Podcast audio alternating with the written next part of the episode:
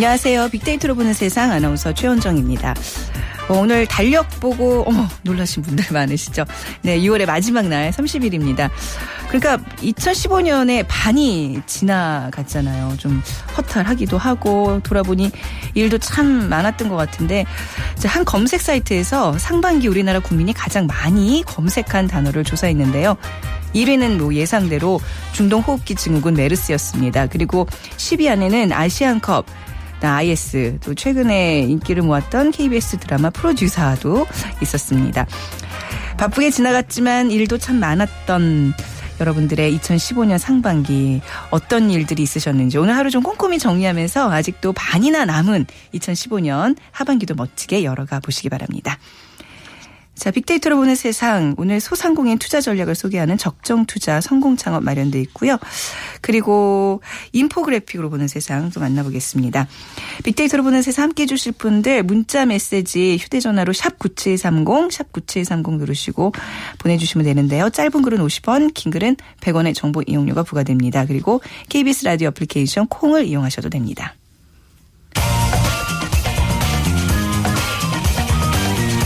핫클릭 이슈 설왕설래 네, 화제 이슈들을 빅데이터로 분석해 드립니다. 스토리닷의 유승찬 대표와 함께 하겠습니다. 안녕하세요. 네, 안녕하세요. 네. 자, 어떤 이슈들이 화제가 되고 있는지 살펴볼까요? 일단 뭐 국회법 개정안에 대한 대통령 거부권 이후 정치권 후폭풍이 네. 굉장히 거셉니다. 특히 여당 내부의 갈등, 그 친박 비박이 나뉘어서 싸우는데 네. 잠시 후에 알아보기로 하고요. 네. 어, 그리고 메르스가 소강 상태로 접어들었다는 반가운 이야기도 이제 얘기가 음. 되고 있는데 물론 정부는 조금 더 지켜봐야 된다. 네. 뭐 이런 입장을 밝히고 있죠. 네. 네. 그리고 그리스 금융 위기 그러니까 한국 경제에 미칠 영향에 대한 네. 걱정스러운 이야기도 어, 많이 나오고 네. 있고요. 그리고 미국 대법원이 그 동성 결혼을 허용 판결을 했죠. 네. 여기에 대한 반응 아주 뜨겁습니다. 아, 전 세계적으로. 네, 그렇죠. 네. 자, 먼저 어제 이제 유승민 새누리당 원내대표 사퇴할까 안 할까 많은 분들 좀 지켜보셨을 텐데 이제 뭐 버티는 양상인 거죠. 네, 굉장히 버티고 네. 있습니다. 어제 네. 새누리당이 긴급 최고위원회를 열어 유승민 원내대표의 거취 문제를 논의를 네. 했는데요. 결론을 내지 못했습니다. 음. 친박 성향, 친박근혜 성향의 의원들이 네. 강력하게 사퇴를 촉구를 했는데요. 네.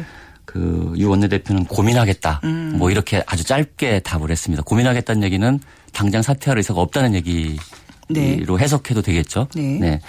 네. 그유 원내대표는 당내 의견을 더 수렴한 뒤에 그 자신의 거취에 대한 입장을 정리할 것으로 이렇게 알려지고 있고요.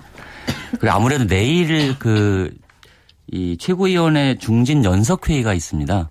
네. 거기는 이제 뭐 그 그동안 쓴소리를 많이 하던 이재호 의원 뭐 이 이 정병국 의원 이런 분들이 이제 참여를 하게 되는 중진 연석회의에서 비박계의 네. 그 거센 음. 반발이 예상이 되고 있고요. 네. 이런 여론들을 이제 유승민 대표는 좀 시간을 지켜보면서 시간을 네. 두면서 지켜볼 것으로 이렇게 이야기 이 예상이 되고 있고요. 어, 친박 최고위원들은 여전히 뭐 강력하게 사퇴 불가피론을 들고 나오고 음. 있습니다. 여기에 김무성 대표는 뭐 하루가 다르게 다른 입장들을 네. 보이고 있어서 좀 보는 사람들 헷갈리게 하고 있거든요. 네. 어떤 날은 청와대 입장에 따라서 유승민 대표가 뭔가 결정을 내려야 되는 거 아니냐 이랬다가 일방적으로 그 선출직 원내대표가 청와대 입김에 의해서 사퇴하는 것은 네. 좀 곤란하다 뭐 네. 이런 취지의 그 양쪽의 입장을 왔다 갔다 하고 있어서 음. 그 이 새정치 아, 새누리당 내부도 네. 상당히 좀 혼란스러워하는 음. 이런 분위기가 감지되고 있습니다. 네. 어, 이 김무성 대표 어제 브리핑을 갖고요. 이유가 어쨌든 간에 결과에 대한 책임은 누군가 져야 하고 네. 그 책임은 유 원내대표가 지는 것이 좋다. 음. 당을 위해서 희생을 통한 결단을 부탁한다는 강곡한 이야기가 있었다. 네, 대승적인 차원이라는 표현들을 네. 자주 네. 쓰더라고요. 이렇게 얘기를 했는데 네. 이어 당 대표로서 어떠한 경우라도 당의 파국은 막아야 된다. 음. 그래서 일단 그 김무성 대표의 스탠스는 사퇴 쪽으로 가고 네, 있는 거죠. 당의 파국을 막는데 아, 중점을 네. 두고 있는데 근데 네. 또그 유승민 대표가 사퇴를 하면 네. 최고위원 중에 김무성 대표를 지원할 사람이 없습니다. 어. 이것이 이제 김무성 대표의 큰 고민이죠. 네. 어, 딜레마에 좀 빠져 네, 있다고 네, 봐야 되겠네요. 네. 예.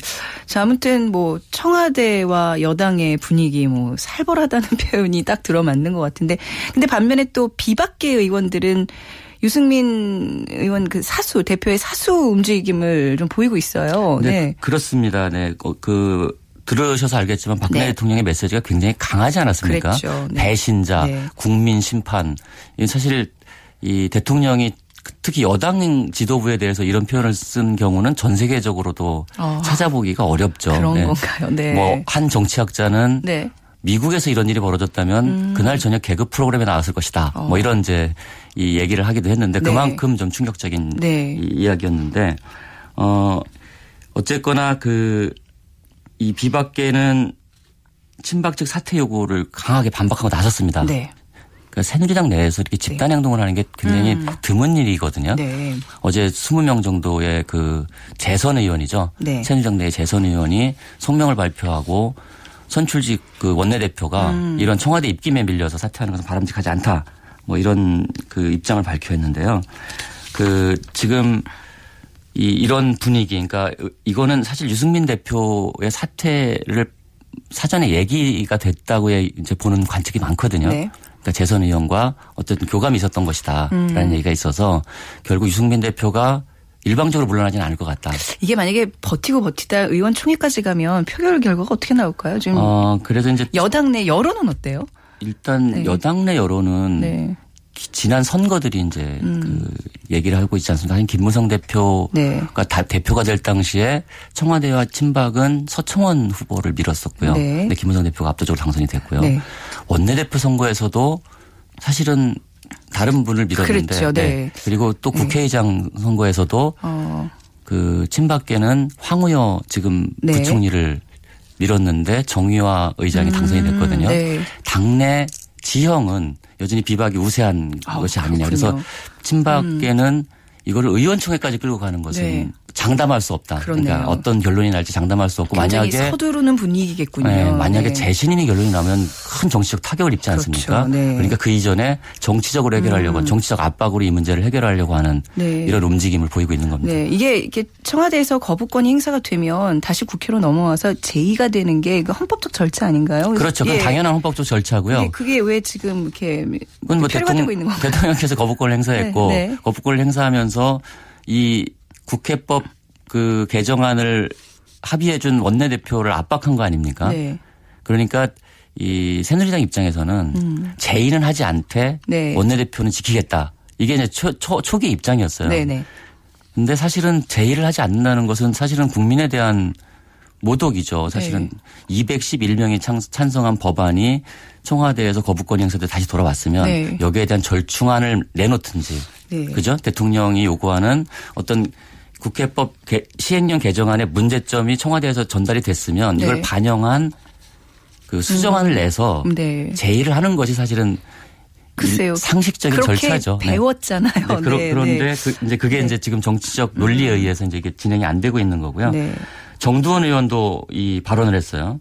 여당 의원이 뽑은 원내대표를 청와대가 사퇴하라는 것은 과거 군사 독재 정부 시절 음. 때의 얘기 같다. 음, 네. 우리 손으로 뽑은 우리 원내대표를 쫓아내는 것을 좌시하지 않겠다.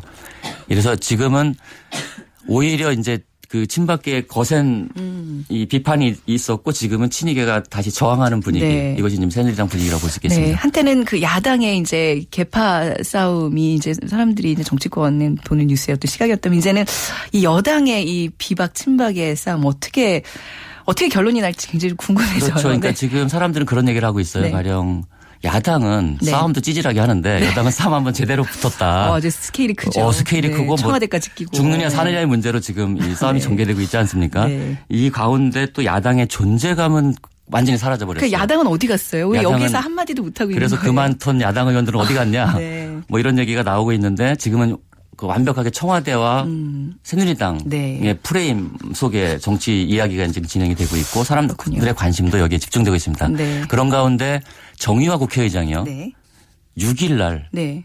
제2에 붙이겠다. 음. 어. 발표를 했어요. 네. 오늘 발표를 했는데 어, 정의화 국회의장도 청와대의 이런 강공에 굉장히 네. 기분이 나빴던 것 같아요. 네, 국회를 무시하는 처사다. 아. 그래서 이런 입장을 갖고 있는 것 같고 음. 국회의장이 이거를 제2에 붙임으로써 네. 어쨌든 표결까지는 가는 거 아니냐. 음. 뭐 이런 전망이 나오고 있습니다. 네, 앞으로 좀 지켜보겠습니다. 그리고 어, 마무리하기 전에 그 미국 대법원의 동성 결혼 합헌 판결에 대한 얘기 이거 반응 좀 전해 주세요. 예. 정말 전 세계적으로 네. 그 타임라인 전체가 무지개로 뒤덮였습니다. 아, 사람들은 네. 자기 프로필 사진에 그러니까 페이스북 같은 경우가 프로필 사진에 버튼만 누르면 무지개를 입혀주는 이제 그 음. 그 서비스를 시작을 해서 그 무지개가 어떤 의미예요? 무지개가 이제 네. 동성에 동성. 대한 네. 인정 뭐 네. 이런 의미로 음. 이제 받아들여지고 있고요. 네. 그래서 그 미국뿐 아니라 네. 전 세계가 무지개 물결로 어. 뒤덮였다 이렇게 네. 볼 수가 있을 것 같고요. 그래서 그 워싱턴 정가도 이제 뭐 정치가 사법화되고 있다 이런 음. 얘기가 나오고 있어요. 그러니까 대법원 판결에 따라서 정치가 요동치고 있는 네. 이런 현상들. 그러니까 오바마 케어 때도 그랬고 이번에 이제 동성 결혼 네. 판결도 대법원이 판결을 하니까 정치권이 음. 이제 이것을 기정사실로 받아들이는 뭐 이런 분위기가 있어서 정치가 너무 사법화하는 거 아니냐. 네. 뭐 이런 이제 우려 섞인 얘기도 나오고 있는데 어쨌든 동성 결혼에 비판적이던 공화당의 주자들도 굉장히 혼비백산하고 있습니다. 네. 이거를 반대해야 되는 건지 찬성해야 되는 건지 그러니까 대법원이 판결을 했으니까요. 그래서 이 그, 부시, 제프시 그 이 플로리다 주지사죠 이번에 네. 대선 출마를 선언한 공화당 후보인데요.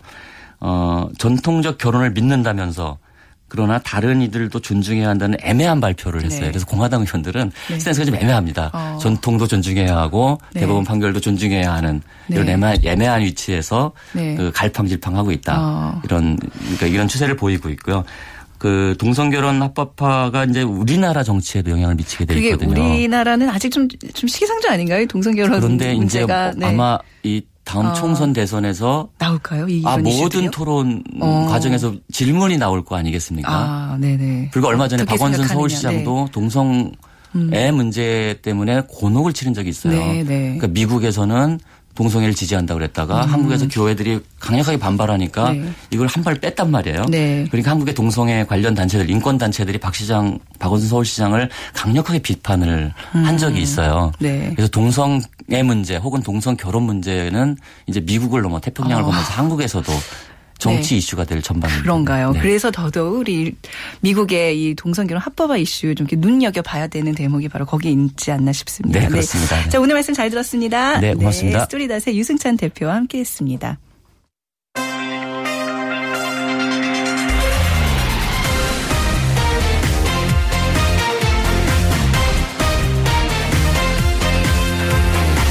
절대 손해보지 않는 소상공인들의 투자 전략. 적정 투자 성공 창업. 네, social 분석을 통한 소상공인 투자 전략을 소개해드리는 시간입니다. 창업, 창업 컨설턴트 창업피아의 이용구 대표와 함께하겠습니다. 안녕하세요. 네, 안녕하세요. 네. 어, 우리가 치킨 요리 전문점에 대해서 얘기를 안 했다는 게 참 의아할 정도로 네. 대표적인 이 창업 네. 예, 아이템인데 네. 오늘 치킨 전문점 얘기 좀 본격적으로 해보겠습니다. 네. 예. 재밌는 치킨 얘기를 한번 오늘은 해보겠습니다. 알고 먹으면 더 맛있을 것 같아요. 네. 그럴까요? 네. 네. 어, 누가 뭐라 해도 남녀노소 누구나 좋아하는 이제 스테디셀러 창업 아이템인데요.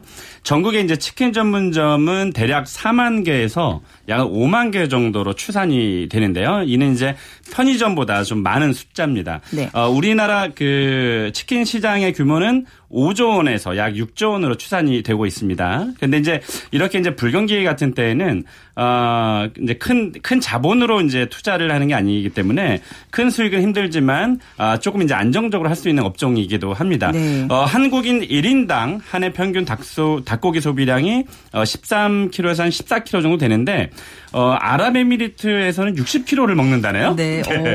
오. 닭을 굉장히 많이 먹죠. 네. 근데 어쨌든 어, 그보다 좀 낫지만 전 세계적으로는 어, 좀 적지 않게 먹는 나라다. 이제 이렇게 음. 볼수 있겠고요. 네네. 어, 일례로 2010년 남아공 월드컵 기간에는 단일 브랜드 치킨만 하루에 40만 마리가 판매됐다니까 그야말로 뭐 치킨 공화국이라고 해도 괜찮을 것 같습니다. 그렇죠. 아유 뭐 벌써 저희 회사 앞에만 해도 네. 치킨 전문점 숫자가 네. 거의 대여섯 개 이상 있어요. 그러니까 어제도 저는 치킨전을 먹었으니까요. 아, 그러셨어요. 예. 네.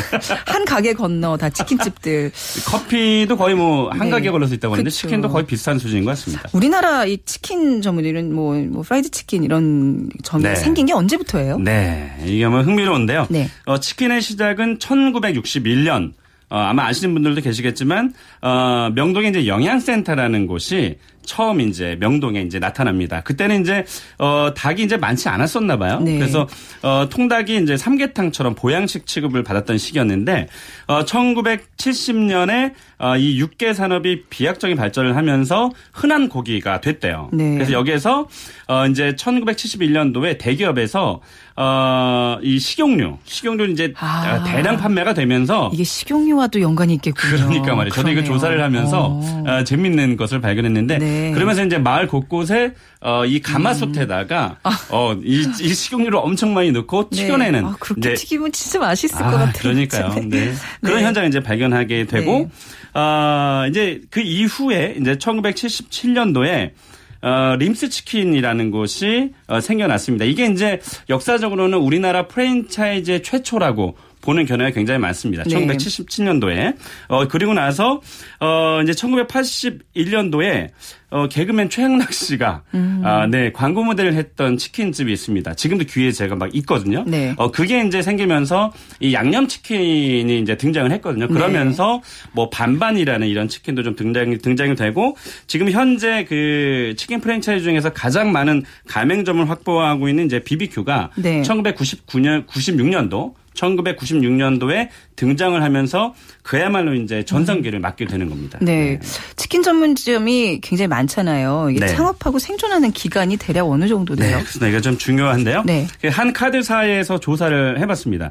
개인 사업자 가맹점을 대상으로 치킨 전문점 현황을 분석한 국내 치킨 비즈니스 현황 분석에 따르면 치킨 전문점 창업자 중에서 3년 이내에 폐업하는 비율은 절반에 가까운 수치인 49.2%로 아, 네. 네, 나타났고요. 네. 어, 이에 반해서 이제 10년 이상 생존하는 경우는 20.5%로 나타났습니다. 음. 이 영업 기간이 이제 평균 2.7년 정도가 되는 건데요. 일반 음식점들이 3.2년이니까 어, 그것보다 조금 더 짧다고 봐야 되겠죠. 그만큼 음. 어, 이제 보시면 아시겠지만 치킨점 새로운 치킨점 치킨 전문점들이 계속해서 나오고 너무 많아졌어요. 뭐 예, 방식이나 예, 예. 또뭐 브랜드나 이런 것들이 계속 새로운 것들이 생겨나면서 네. 어좀 식상한 것들은 이제 좀 이렇게 퇴출이 음. 되고 이제 이런 반복이 계속 되는 것 같습니다. 네, 근데 창업 아이템으로 그럼에도 불구하고 치킨 전문점들을 많이 선택하시잖아요. 그렇습니다. 이유가 뭘까요? 일단 좀 문턱이 좀 낮다고 봐야 되고요. 네. 이게 조리가 간편한 것이 무엇보다 가장 큰 특징입니다. 음. 그래서 특별한 기술이 없는 뭐 4, 50대 분들도 어, 창업이 가능하고요. 네. 특히 이제 프랜차이즈 창업이라면 본사에서 정한 교육기간만큼 교육받으면 이제 어렵지 않게 창업을 할 수 있으니까 음, 네. 그러면서 쉽게 좀 다가가는 것 같고요. 두 번째는 일단 뭐, 어, 먹는 소비자가 많다는 거죠. 그래서 국민 네. 간식이라기도 하고 또 이제 창업과 맥주가 연관이 되면 네. 이제 국민 주류 아이템으로 또 음. 어, 되니까 어, 그리고 또 세 번째는 이제 어, 1억 이내의 소자본 그러니까 치킨 맥주점 말고 네. 배달형 같은 경우는 이제 골목 어귀에 들어가기 때문에 어, 점포를 구하는데 어, 큰 돈이 들지 않으니까 네. 1억 안쪽에 소자무 창업이 가능한 것이 어, 이 치킨 전문점이 계속 확대되는 그런 큰 이유라고 보겠습니다. 네, 이제 저도 이제 서당계가 됐는지 이용구 대표 계속 들으면서 이제 질문도 조금 고급스럽게 해볼게요. 아, 치킨 네. 전문점의 이제 네. 매출 대비 원가 비율은 어느 정도가 되나요? 아 네. 역시 네. 네. 돈이 중요하죠. 네. 네. 어 일단 재료비가 이게 이제 배 배달형이냐 아니면 또 홀에서 판매하느냐 또 프랜차이즈냐 독립형이냐 따라 네. 달라지겠지만 어, 커피는 얼마일까요? 재료비가 아, 그, 저번에 제가 저번에 했는데, 했는데. 굉장히 낮겠죠. 한 뭐 20, 20, 어, 25에서 한 30. 네, 네, 네. 아, 네. 네. 25에서 30인데 이제 치킨 같은 경우는 어, 이제 무도 이제 줘야 되고 네. 여러 가지 이제 그 부대적으로 나가는 재료들이 있기 때문에 약 한 40% 전후 정도가 됩니다. 그리고 음. 인건비하고 어, 월세가 한 30% 정도 차지하고요. 네. 기타 비용 10%에서 약 20% 내외 정도가 음. 어, 수익률이라고 보시면 될 것 같습니다. 자, 지금 혹시 이제 문을 닫아야 되나 말아야 되나 고민하시는 분들 굉장히 많을 것 같은데요. 이게 네. 그렇잖아요. 네. 한 50% 가까이 금방 문을 닫는다고 아까 말씀 하셨기 때문에 근데 음.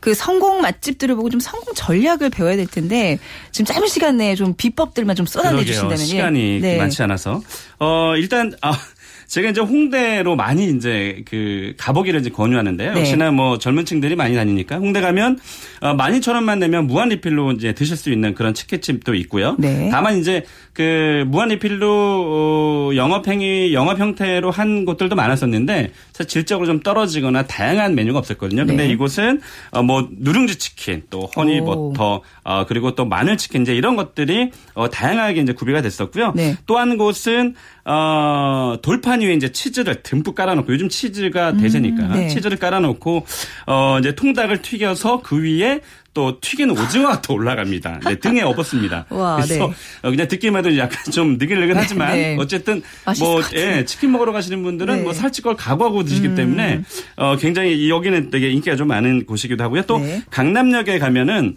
어, 치킨하고 갑오징어를 함께 튀겨서 판매하는 곳도 있습니다. 치킨과 오징어. 어, 아, 그러니까 오징어. 요즘엔 네. 예, 이제 그 약간 이제 콜라보가 이제 좀 대세라고 보면 될 것 같습니다. 네. 그래서 어 약간 좀 그 다른 메뉴지만 함께 음. 묶어서 네. 이렇게 판매하는 곳도 좀 인기가 있습니다. 네. 성공 비법도 한 두어 가지 좀더 짚어주신다면요. 네. 아, 두어 가지만 해야 되는군요. 아니, 시간상. 예, 시간상. 네. 네. 네. 어쨌든 네. 어, 첫 번째는 어쨌든 그 자꾸 콜라보를 제가 콜라, 말씀드리는데요. 예, 어, 치킨과 피자랑 결합시켜서 그 하는 것도 굉장히 많은데 네. 제대로 한 곳이 어, 사실은 없거든요. 그래서 음. 치킨하고 피자 또 치킨하고 샐러드 이런 형태로 좀 결합을 한번 시켜보시고요. 네. 어, 그리고 치킨 맥주 아이템 약간 네. 치킨 전문점에서 살짝 확대가 된 치킨 맥주 같은 경우는 음. 어, 치킨만 가지고 승부를 걸지 말고요. 우리 어, 저희 치킨 맥주 전문점 같은 경우는 술을 먹으러 가잖아요. 네. 1차 메뉴기도 하지만 2차 메뉴도 되기 그렇죠. 때문에 네. 어, 우리가 일본식 아이템 중에서도 이자카야가 있잖아요. 네. 그러니까 이자카야에서 가장 잘 팔리는 간단한 메뉴 같은 거 하나 또 음. 얹어 놓기도 하면 어, 이자카야로 빠져나갈 손님을 치킨 어, 전문점도 끌어들일 수 네. 있고요. 또 통골뱅이 전문점도 있거든요. 그러니까 어. 통골뱅이 같은 것도 하나만 딱 얹어 놔도 네. 어, 다양한 소비자들에게 좀 어, 인기를 좀 얻을 것으로 보입니다. 그리고 어, 지금 같은 이제 불건기에는 이제 가족이 좀 도와주면 훨씬 좀 더 나아지지 않을까 네. 그런 생각 듭니다. 네, 아, 네. 알겠습니다. 자, 치킨 전문점에 관심 있으신 분들 분들 좋은 정보 듣길 바랍니다. 오늘 말씀 잘 들었습니다. 네, 고맙습니다. 네, 지금까지 창업 컨설트 창업피아의 이용구 대표와 함께했습니다.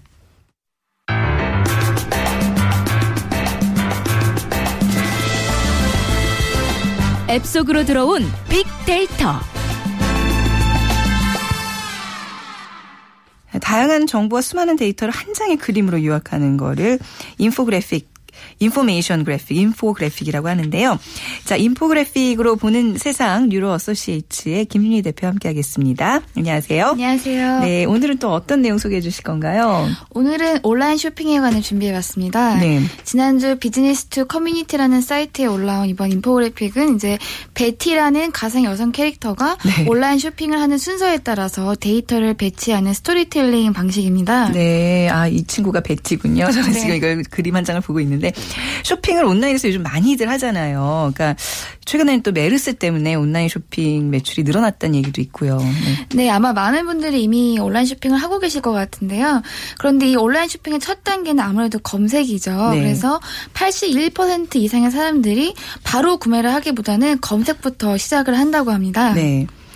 자, 그럼 저도 뭐 검색해 보고 싼 곳을 선정을 해서 물건을 사는 그런 뭐 버릇이랄까요. 그럼 당연히 모든 사람들이 다 그럴 텐데 아무래도 가격 비교가 된다는 점이 가장 좋지 않나 싶어요. 네. 예, 그렇죠. 근데 최현정 아나운서는 음. 검색하고 구매하고 시간 배분을 해보신다면 어떤 비율이 될 것 같으세요? 아, 글쎄 성격이 급해서 그냥 최저가란 말 듣고 그냥 바로 클릭하는 경향이 있긴 아. 하거든요. 네. 글쎄요. 근데 후기도 좀 많이 읽는 편이고요. 음. 예. 그리고 요즘 상품 설명도 굉장히 자세하잖아요. 그런 것만 꼼꼼히 해도 굳이 비교 안 해도 될 것 같기는 해요. 네. 그래서 한번 조사를 해보니까 네. 50% 이상의 사람들이 전체 쇼핑 시간 중에 4분의 3을 검색하는 데 쓴다고 합니다. 네. 그리고 심지어 15% 이상의 사람들은 90% 이상을 검색에 시간 투자를 할 만큼 음. 굉장히 많은 시간 투자를 하고 있고 또 65% 이상의 사람들은 16분 정도 이상 비교를 하느라 시간을 보낸다고 하니까 네. 굉장히 읽는데 의미를 많이 부여한다고 할 수가 있는 것 같습니다. 온라인 쇼핑의 거의 대부분이 검색이라고 봐도 되겠네요. 네. 네. 아무래도 온라인 제품을 직접 보지 못하다 보니까 후기에 의존할 수밖에 없고 아는 사람들의 추천하는 것만큼이나 온라인 리뷰를 신뢰한다는 사람들이 88%에 달한다고 어, 합니다. 굉장히 많네요, 생각보다. 네. 온라인에서 쇼핑을 하시는 분들 외에도 쇼핑을 직접 하시는 운영하시는 분들에게 도움이 되는 내용이 될 것 같은데 또 어떤 내용이 들어가 있죠? 또 이제 할인 혜택이나 쿠폰 같은 게 굉장히 중요한 역할을 하게 될 텐데요. 이 인포그래픽에는 쿠폰 사용자가 미국에서도 100만 명을 넘어갈 정도로 계속 증가를 하고 있고 네. 쿠폰 유경험자가 93%에 달할 정도로 소개가 되고 있습니다. 그리고 요새 또 모바일 결제 등 결제 방식의 다변화가 핫한 이슈인데요. 네. 결제 방법을 한 가지 이상 갖추고 있으면 40%의 소비자들이 더큰 큰 신뢰를 한다고 조사가 되었습니다. 음, 네네. 또한 어떤 인증이나 배지, 마크 같은 것들을 웹사이트에 걸어 놓으면 네. 소비자 중에 86%가 개인정보를 주거나 클릭을 하는데 더 안심을 하게 된다는 효과가 있다고 응답을 했습니다. 네, 더 많은 사람들 유치하기 위해서 그야말로 좀 믿기 어떤 그런 설치들이 많이 필요하다는 얘기네요. 네, 네. 그런 것 같습니다. 네. 그리고 하나 더 말씀을 드리면 네. 무료 배송도 아 그렇죠. 예, 73%의 사람들이 구매에 네. 큰 영향을 미치는 요소 로 꼽았으니까요. 네. 운영하시는 분들께서 참고하시면 좋을 것 같습니다. 네, 또 두 번째로 소개해 주실 infographic은 어떤 거죠? 두 번째는 이제 기술로 변화할 건강 관리에 대한 infographic입니다. 최근 디지털 헬스케어가 큰 이슈로 부상을 하고 있는데요. 세계적인 컨설팅 업체 엑센추어에서 만든 것으로 미래 헬스 트렌드에 관해서 개인의 삶에서부터 시스템 변화에 이르기까지 무엇이 바뀔지 짚어주고 있습니다. 네. 아, 요즘 왜 최근에 나온 그 애플워치라는 거가 그런 거잖아요. 심박수도 잴 수 있고 팔에 차고 있으면 그 운동량을 측정하는 건데 많은 분들 관심 있을 것 같은데요. 네, 네, 그렇습니다. 그래서 이 인포그래픽에서도 우리가 지금은 온라인에서 보험을 구입하거나 뭐 의사한테 메일을 받는 게 가장 이제 최신 트렌드라고 할 수 있지만 네.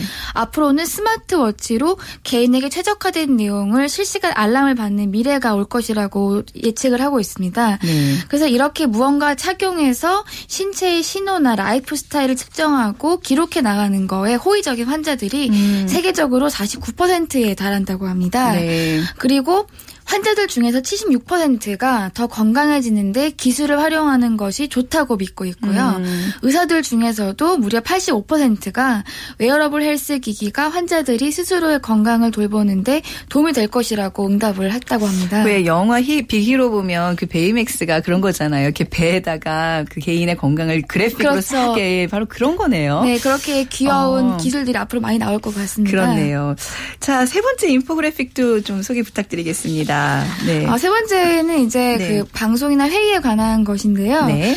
어, 요새 이제 미팅을 해도 무조건 결과가 나오는 그런 게 효율적인 미팅이 많지 않을 수가 있는데 이런 비효율적인 미팅을 돈으로 환산하면 어, 우리나라 돈으로 415억이나 달한다고 하는데요. 진짜 비효율적인 회의 많아요. 네. 저도 많이 경험하고 있습니다. 네, 네. 그래서 사람들은 전체 미팅 중 67%가 실패한 미팅이라고 생각한다고 음, 합니다. 네. 어, 그, 근데 그 이유를 살펴보면요. 네. 응답자 중 92%가 멀티태스킹을 하기 때문이라고 대답을 했고 네. 또 실제로 미팅을 하면서 사람들이 70% 정도가 메일을 동시에 확인하고 네. 또 회의랑 관련 없는 일을 하는 사람들이 50% 이상 정도 된다고 합니다. 네. 이렇게 이제 얼굴을 보지 않고 지, 진행하는 전화상의 미팅이나 어, 구체적으로 어떤 내용을 논의할지 계획하지 않고 회의를 하게 되면은 비효율적으로 회의가 진행된다고 하네요. 네, 알면서도 근데 이렇게 회의를 하게 돼요. 이게 좀 관성에 의해서 회의는 이렇게 해야 된다. 뭐뭐 뭐 다과 같은 거 해놓고 뭐 오래 할수록 갈수록 마치 좋은 것처럼 그런 인식들이 있는데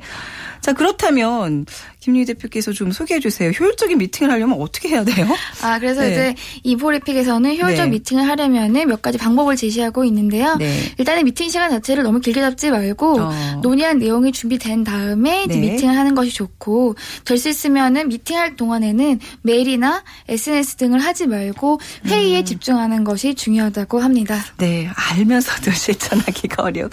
네, 오늘 말씀 잘 들었습니다. 감사합니다. 네, 유로 어소시에이츠 김윤희 대표 대표였습니다. 자, 빅데이터로 보는 세상 오늘 또 많은 분들 청취자분들의 문자 와 있는데요.